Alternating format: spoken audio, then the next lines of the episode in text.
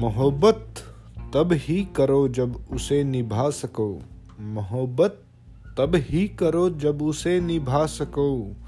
बाद में मजबूरियों का सहारा लेकर, बाद में मजबूरियों का सहारा लेकर किसी को छोड़ देना वफादारी नहीं होती।